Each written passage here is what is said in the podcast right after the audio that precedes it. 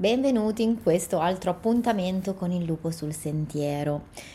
In questo episodio affrontiamo la seconda parte dell'argomento assertività e andremo un pochettino più nella pratica, parlando degli strumenti per riuscire a diventare assertivi. Facciamo un attimino un riepilogo di dove siamo rimasti. L'assertività ci aiuta a vivere meglio, avere relazioni migliori, abbassare l'ansia e le aspettative. Ci sono tre tipi di comunicazione che sono la passiva, l'aggressiva e l'assertiva. Possiamo imparare ad essere assertivi nella vita. Facciamo degli esempi di vita quotidiana. Se vi ritrovate in fila, per esempio in posta, e una persona vi supera, che cosa fate? Altra domanda. Se il collega o il vostro dipendente arriva sempre in ritardo oppure è lento nel suo lavoro, voi cosa fate? Il mio compagno parla al telefono tutto il tempo che è insieme a me. Come reagireste a ognuno di queste tre situazioni? Usereste una comunicazione più aggressiva, quindi arrabbiandovi e aggredendo la persona, oppure fareste finta di niente, reprimendo le proprie emozioni, i propri bisogni, oppure direste gentilmente come vi sentite e di cosa avete bisogno. Io sono Valentina e mi occupo di relazione umano-cane in questo podcast, insieme a Thomas e a tutti gli altri cani della mia e della vostra vita, faremo un viaggio alla scoperta di noi stessi, con l'intento di crescere giorno dopo giorno insieme. Questi esempi che vi ho fatto sono alcuni di quelli riportati nel libro che sto leggendo, Comunicazione assertiva di Federica Ugolini. Provate a rispondere, poi fatemi sapere. Il punto è che c'è un tipo di linguaggio ben preciso nella comunicazione assertiva, che si porta dietro non solo il modo di parlare, ma anche il modo di porsi. Il tutto caratterizzato da calma, da silenzi, da sguardi, movimenti ed è un lavoro di osservazione su se stessi e di autocontrollo. Ci sono dei momenti che non è assolutamente facile essere assertivi, non è facile esserlo quando arrivano le emozioni e ci dominano e non siamo centrati. Quante volte sono partita con l'idea di essere assertiva, pacata, ascoltare, stare in silenzio, faccio l'esempio, discussioni con un mio compagno ipotetico e poi non ce l'ho fatta e sono esplosa è difficilissimo rimanere centrati quando ti toccano alcune corde dolorose. C'è un bellissimo esercizio di consapevolezza che alcuni maestri insegnano e che anche Alice e Michael in uno dei loro episodi del podcast Il cambiamento descrivono.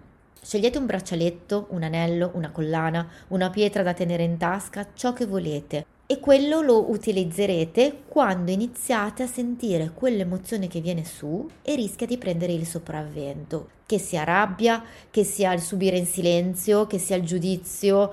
Cambiate posizione da un braccio all'altro, da un dito all'altro, da una tasca all'altra e dite dentro di voi, be the change.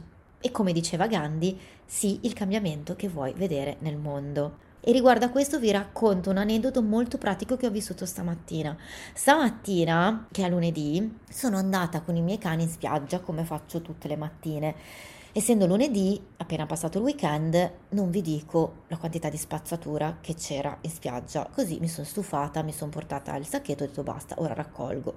Mentre ero lì che raccoglievo cose, tra l'altro c'erano anche le mie amiche randagie, è arrivato un signore che stava pulendo la sua macchina nel posteggio lì sopra, che conosce le cagne che sono lì e abbiamo iniziato a parlare di questa cosa, della spazzatura. E lui mi ha detto non serve a niente, ma non serve a niente, lascia perdere lascia perdere, molla lì. E io ho detto no, vabbè, non penso di cambiare la testa alle persone facendo così, però comunque posso recuperare della plastica e chiamare Plastic Free perché c'è questa associazione che si occupa di questa pulizia delle spiagge quindi comunque almeno far sì che questa plastica venga riciclata. E lui continuava a dirmi che non serviva niente, che comunque sia tanto ogni settimana sarebbe stata sempre la stessa cosa e non sarebbe cambiato nulla ed era convinto di questa cosa e lui vive qua, vive qua da una vita in Sicilia e penso che probabilmente questa sua visione derivi proprio dalla rassegnazione nel vedere come vanno le cose e anche dell'ignoranza della gente, del fatto di non volersi prendere cura, ma almeno non dico di volersi prendere cura, di rispettare un posto così meraviglioso come questo e io gli ho detto sì, però se tutti facessimo così, cioè se tutti pensiamo tanto non cambia niente, non cambierà mai niente. Se invece una persona inizia, poi ne inizia un'altra, due, tre, quattro, cinque, si fa la differenza.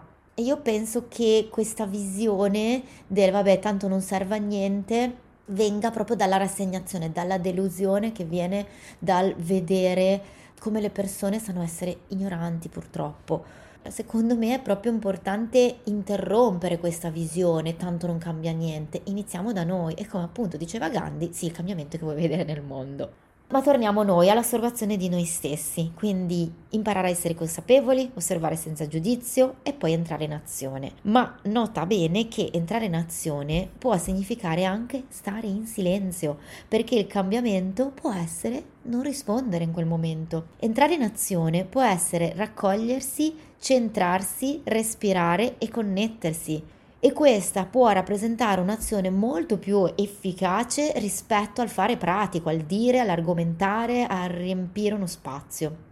Partiamo allora ad andare un po' più a fondo nel linguaggio della comunicazione assertiva. È molto importante come scegliamo le parole. Intanto la comunicazione assertiva contiene frasi in prima persona, in cui io mi prendo la responsabilità del mio stato d'animo, delle mie emozioni, di quello che sto dicendo, senza accusare l'altro, cosa che lo metterebbe subito in una posizione difensiva.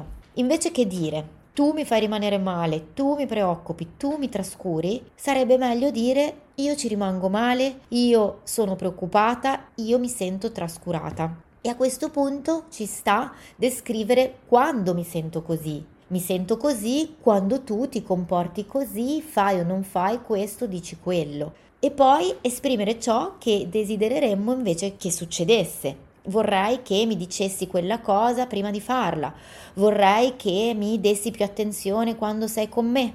E poi spiegando il perché. Perché non mi sento inclusa nelle tue scelte, perché non riesco a organizzarmi per tempo, eccetera, eccetera. Di conseguenza, etichette, accuse e generalizzazioni vanno assolutamente evitate, del tipo tu sei, tu fai sempre, tu non fai mai, eccetera, eccetera. E un altro aspetto fondamentale della comunicazione assertiva è l'ascolto attivo, che presuppone l'essere empatici, cioè il mettersi nei panni dell'altro per davvero. E ci sono sette chiavi segrete dell'ascolto attivo. 1. L'ascolto in silenzio ascoltare l'altra persona senza interromperla, senza dover dire la propria, senza dare il proprio giudizio, il proprio punto di vista, ascoltare in silenzio finché non ha finito. Evitare di distrarsi, quindi ascoltare con attenzione, quindi non mettersi a guardare il telefono o a guardare altro. 3. Guardare l'interlocutore negli occhi e osservare anche il non verbale perché la comunicazione non è fatta solo del verbale, ma stare attenti anche a quello che ci dice col corpo o con la mimica. 4. Comunicare comprensione sia attraverso canali verbali sia attraverso canali non verbali. Annuire con la testa oppure dire ti comprendo, capisco, eh, avere comunque delle espressioni in empatia con la persona, espressioni proprio del viso, che comunque vengono da sé nel momento in cui io sono veramente partecipe di quello che mi sta dicendo. 5. Riformulare ciò che abbiamo ascoltato per verificare se lo abbiamo compreso. Ripetere la frase che è appena stata detta oppure dire ok vuoi dire questo? Ho capito bene? In modo da far capire che stiamo ascoltando veramente. 6 non giudicare né dentro di noi né all'esterno con le parole. E 7 ascoltare con il cuore. Questo vuol dire essere presenti. Quindi con la mente cioè non pensare a quello che dovrò fare dopo o quello che ho fatto prima essere presenti, ma tutto questo viene tutto spontaneo se noi veramente stiamo ascoltando. E posso dire che se i cani avessero la parola seguirebbero alla lettera tutti e sette i punti dell'ascolto attivo. Il 5 che è riformulare ciò che abbiamo appena sentito, loro non lo fanno, ma tutti gli altri punti loro ce l'hanno, la presenza, l'ascolto, l'essere concentrati, eh, comunicare empatia, mm, la comunicazione, l'essere attenti a ogni minimo segnale, loro ce l'hanno tutti. I cani sono estremamente attenti alla comunicazione e per comunicazione io intendo la paraverbale perché questo è uno dei canali principali di comunicazione e visto che nella comunicazione olfattiva noi siamo oltremodo carenti e direi rispetto a loro menomati, il canale paraverbale è il più importante nella comunicazione con il cane. Ahimè, nella maggior parte dei casi siamo inconsapevoli di questa parte di comunicazione. Per i cani, mimica, postura, spazio, tempi sono fondamentali nella comunicazione. Quanti di noi danno attenzione in ogni momento a questi aspetti della comunicazione? Ma soprattutto, li abbiamo mai presi in considerazione in modo consapevole? E a proposito, com'è andato l'esercizio della settimana scorsa?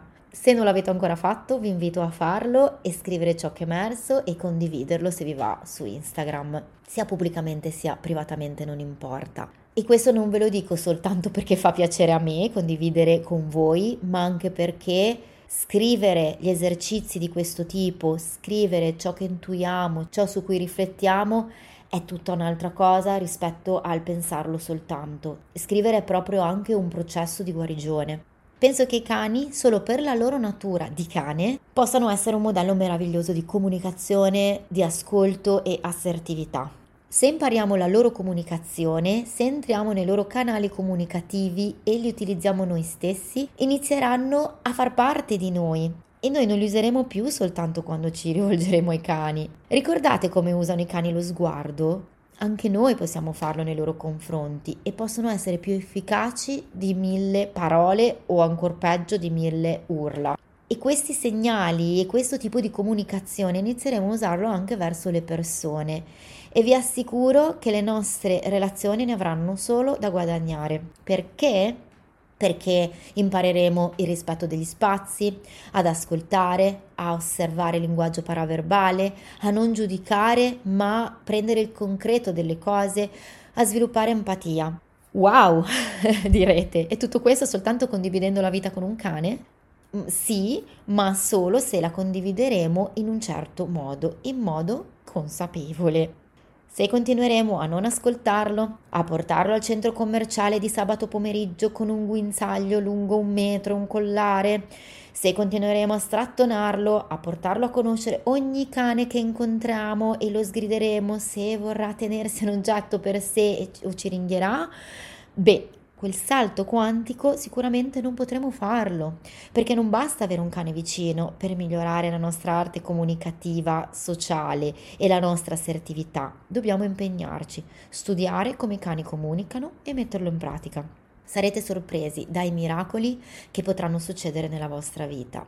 E poi il fascino di capire cosa i cani ci stanno dicendo non ha prezzo. Il fine ultimo delle abilità comunicative è riuscire a relazionarci in modo positivo, senza ansia né sensi di colpa, con le persone e i cani che ci circondano. Questo vuol dire curare la relazione e allo stesso tempo raggiungere i nostri obiettivi il più possibile rispettando noi stessi e gli altri. Questa è la definizione di assertività. Come vi dicevo, anche tra i cani abbiamo soggetti più aggressivi, più passivi, più assertivi. Sicuramente anche il contesto incide. Se un cane vive in una situazione di disagio, in canile o in una famiglia che non lo comprende, è possibile che anche se è tendente all'assertivo possa andare verso l'aggressivo o anche verso il passivo. Quando gli individui sono centrati possono essere assertivi. Quindi, facendo una sintesi, la comunicazione assertiva è caratterizzata da una comunicazione sincera, chiara e diretta, la volontà di chiedere chiarimenti in caso di incertezze, ambiguità. La capacità di esprimere con franchezza i propri bisogni e desideri senza sottovalutare quelli degli altri. L'esprimersi in prima persona, la capacità di comunicare profondo rispetto dell'altro e di se stessi e la capacità di comunicare in modo equilibrato né passivo né aggressivo. Questo per quanto riguarda le persone, ma per quanto riguarda l'essere noi assertivi verso i nostri cani, posso dire che valgono le stesse regole. Intanto condivido questo con voi. Spesso nel mio lavoro incontro persone meravigliose che hanno adottato un cane e molto spesso non immaginando l'amore da cui siamo travolti quando condividiamo la vita con un cane. E questo devo dire che a volte porta alcune persone a non essere in grado di dire di no nemmeno al proprio cane. D'altronde, se con gli esseri umani siamo passivi, lo saremo anche probabilmente con i cani. Ci sono poi anche persone che sono solite usare l'aggressività e così, per quanto vogliono bene al loro cane, pensano che quello sia l'unico canale utilizzabile per far sì che un cane, per esempio, non abbia un certo comportamento. Ma ricordiamoci che ci vuole assertività anche nei confronti dei nostri cani. Mi capita spesso di vedere persone che concedono tutto al cane, dal cibo da tavola all'andare a conoscere ogni cane, all'abbaiare per esempio se ci fermiamo a parlare con qualcuno e quindi noi metterci subito in movimento, proprio perché il nostro cane non sopporta quella cosa. E purtroppo vedo a volte che le persone accondiscendono a questi comportamenti e assecondano sempre il cane. Questo devo dire che è negativo per entrambi, Intanto per la persona che perde la sua libertà decisionale e si crea tante situazioni antipatiche nella vita per cui la passeggiata rischia di diventare un incubo come per esempio il momento del pasto. Ma anche per il cane, che crescerà senza regole, diventerà con molta probabilità prepotente, non imparerà a porre dei limiti, dei confini, ritrovandosi magari addosso a ogni cane, quando magari all'inizio, quando aveva iniziato a fare questa cosa da cucciolo, faccio l'esempio di andare da tutti i cani, di fondo, di base c'era in realtà una preoccupazione. Siamo noi che avremmo dovuto mettere delle barriere fisiche, impedire proprio semplicemente, fermando con il guinzaglio il nostro cane e comunicare con un messaggio chiaro che non si può andare da tutti Oppure magari il cane potrebbe ritrovarsi a vivere uno stato d'ansia ogni volta che mangiamo, con l'impossibilità di rilassarsi perché è sempre in aspettativa. Allo stesso modo, se abbaia mentre parliamo con una persona e noi ogni volta ce ne andiamo quando abbaia, non facciamo che confermargli questa sua impossibilità di stare e di trovare la sua calma. Assecondando questi comportamenti, facciamo quindi il suo male oltre che il nostro. Ed è lì che dovremmo iniziare a mettere consapevolezza e renderci conto che quei comportamenti li abbiamo portati noi, semplicemente assecondandolo inconsciamente. E lì sarebbe proprio da chiedersi perché siamo arrivati a questi punti. Purtroppo, quando succedono queste cose, la maggior parte delle persone si spazientisce e scarica sul cane, arrabbiandosi sul cane, ma allo stesso tempo lo asseconda e quindi diventa un casino immenso. Quindi bisogna un attimino fare un reset e mettere consapevolezza, questa benedetta consapevolezza. Iniziamo a osservare e a osservarci. Quando ci rendiamo conto che ci sta salendo per esempio il nervoso perché il nostro cane abbaia per esempio, prima di sgridarlo, proviamo a guardare la situazione dall'esterno, ma proprio dico proprio di guardarla, nel senso spesso le persone si precipitano a dover zittire il proprio cane e questo deriva un po' dalla nostra paura di dar fastidio nella società. Però non succede niente se un cane abbaia, proviamo a non precipitarci subito a doverlo zittire, proviamo a distaccarci in quel momento e guardare cosa succede. Io dico sempre alle persone, se il cane ha il guinzaglio, prova a stare, prova a concentrarti soltanto sul fatto che il guinzaglio sia morbido e spesso ci accorgeremo che se un cane sta abbaiando contro un altro cane, se io cerco di tenere morbido il guinzaglio senza avanzare, il cane abbaierà sul posto e non si scaglierà più contro e ci renderemo conto che saremmo stati noi che col nostro tirare indietro abbiamo quasi instillato nel cane la sua reattività, come per schiacciare un bottone on. E in questa osservazione della situazione dall'esterno impareremo a osservare non solo il cane ma anche noi stessi, a partire da come siamo con il corpo. Siamo in equilibrio, siamo fuori equilibrio, stiamo tirando, siamo tesi, abbiamo le spalle contratte. Sono tutti esercizi meravigliosi di consapevolezza per aiutare se stessi e il proprio cane e migliorare la relazione e chiedersi perché mi sto innervosendo e come siamo arrivati a questa situazione. Cosa posso fare di concreto e di saggio per cambiarla invece che arrabbiarmi, visto che finora non ha servito a nulla? Vi lascio con questa domanda e spero di avervi dato diversi spunti di riflessione. Come sempre scrivetemi quando volete, io vi leggo, anzi non vedo l'ora di leggervi e vi ringrazio ancora per tutte le vostre condivisioni e per tutta la vostra partecipazione e sono felice che anche voi siate su questo sentiero insieme a me. E a proposito di sentiero, vorrei condividere con voi la storia del nome, il lupo sul sentiero. Ormai è un po' che mi conoscete e sapete che è un po' di tempo, un po' di anni che faccio percorsi su me stessa e faccio meditazione, percorsi spirituali, sono tratta un po' da tutte queste cose. Quando sono partita per la prima volta dalla Sicilia con l'aereo, lasciando i cani in pensione e tornando a Genova per lavorare, era il 30 novembre. Dovete sapere una cosa, io non ho fondamentalmente paura di volare, non sono serenissima, ma il momento che mi mette peggio è il decollo. Non lo so perché, però mi ricordo una volta che mia mamma mi disse non so quando, non so che contesto, non ho idea. Il momento peggiore nei voli è il decollo, perché lì è molto più facile che l'aereo precipiti. Questa cosa mi è rimasta impressa. Spero di non creare in voi quest'ansia immotivata perché non ha senso. Fatto sta che quel momento per me è difficile, quindi in genere mi metto musica nelle orecchie e leggo, mi devo distrarre. Ogni tanto però medito. Lo faccio quando sono più serena e centrata, devo dire, se no non ce la faccio. Avevo appena passato un mese in Sicilia, più di un mese, quindi lo ero quindi quella volta ho fatto una meditazione. È stata una meditazione pazzesca, nel senso che mi sono veramente connessa, è stata molto lunga, è stato molto intenso e soprattutto ho avuto una visione. Ho avuto una visione non nella mia mente, ma di fronte ai miei occhi e nello specifico di fronte al terzo occhio. Il terzo occhio è in mezzo agli occhi, sopra il naso e rappresenta la chiara visione, è il sesto chakra. A volte quando medito vedo colori e immagini proprio in questo punto.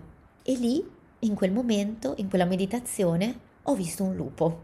Ho visto Thomas lungo un sentiero che si girava e mi guardava come se volesse aspettarmi. Successivamente mi è capitato di fargli una foto che era proprio esattamente come l'ho visto in meditazione e nella foto si vede nello sfondo l'Etna, la pubblicherò su Instagram, così potrete entrare anche voi nel vivo di questa immagine, visto che è comunque l'immagine di questo podcast. Io avevo già in mente un progetto del genere in quel periodo, ma lo stavo iniziando a partorire. Il primo episodio è stato il 22 dicembre. Ho visto Thomas, il lupo sul sentiero, il 30 novembre e in quel momento stavo riflettendo, ero proprio nel processo e quell'immagine per me è stata proprio la conferma. Era come se una vocina mi dicesse fallo, come Starsky Dutch. Ecco, io dovevo farlo. E quindi Il lupo sul sentiero, nome che si rifà anche a un libro di consapevolezza che si chiama La luce sul sentiero. E in qualche modo il nome del podcast puntava molto in alto. Proprio sulla base di questo, il mio intento lo sapete già, ma ci tengo a condividere questa cosa con voi, con altre parole, in un altro momento, in un altro punto di questo percorso insieme. Se il lupo sul sentiero è e rappresenta la guida che i nostri cani possono diventare per noi, quel lupo sul sentiero ce l'abbiamo dentro, perché noi abbiamo già il potenziale per poter diventare le guide di noi stessi. Grazie per avermi accompagnata su questo sentiero oggi Condividete su qualunque canale voi vogliate le vostre riflessioni, racconti, illuminazioni, tutto ciò che volete, su Instagram, su mail, messaggio privato, ciò che volete. Vi lascio in descrizione il solito link per la recensione, che è il modo migliore per sostenere questo progetto, e vi abbraccio, alla prossima!